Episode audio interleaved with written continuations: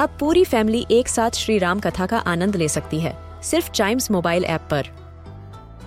जानिए श्री राम के बचपन से लेकर दशानन वध तक का सफ़र।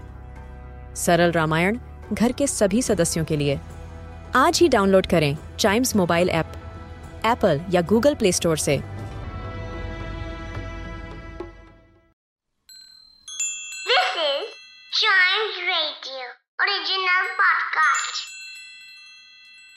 वेलकम, आप सुन रहे हैं अन्यूज डे पॉडकास्ट और आज की खबर बहुत ही ज़्यादा महँगी खबर है। जी हाँ हम बहुत सारे पैसों की बात करने वाले हैं आज।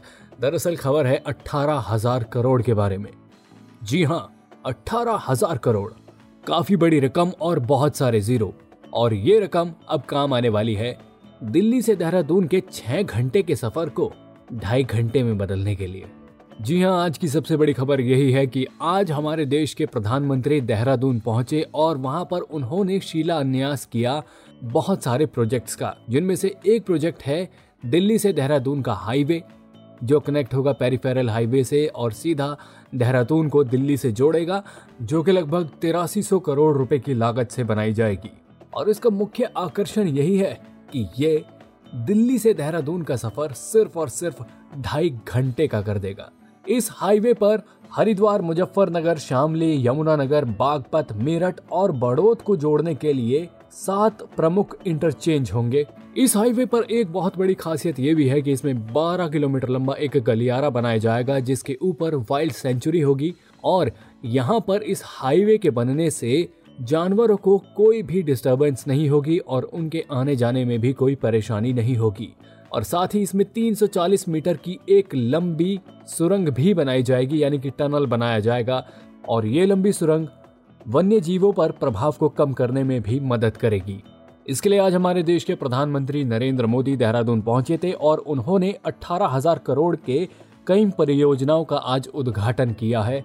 उन्होंने लॉन्च इवेंट के दौरान बताया कि आज भारत आधुनिक बुनियादी ढांचे पर 100 लाख करोड़ रुपए से अधिक के निवेश के इरादे से आगे बढ़ रहा है और इसमें उत्तराखंड के विकास पर लाख करोड़ रुपए लगाए जाएँगे। दिल्ली से देहरादून के बीच में बनने वाले इस हाईवे की वजह से एक आर्थिक गलियारे का भी निर्माण होगा और इसको लेकर प्रधानमंत्री ने बहुत ज़्यादा तारीफ़ की और उन्होंने कहा कि आज मैं बहुत खुश हूँ कि कॉरिडोर की आधारशिला रखी गई है। और इसी के साथ प्रधानमंत्री नरेंद्र मोदी ने 1700 करोड़ की लागत से बनने वाले देहरादून पौंटा साहिब सड़क परियोजना की आधारशिला भी रखी। और लेकिन सबसे बड़ी खुशी की बात यह है कि दिल्ली से देहरादून जाने वाले लोगों के लिए जहाँ पर छह घंटे लगा करते थे वो अब ढाई घंटे में सफ़र को पूरा कर पाएँगे। आई I मीन mean, मुझे नहीं लगता कि अब देहरादून वालों को बुलेट ट्रेन का इंतज़ार रहेगा।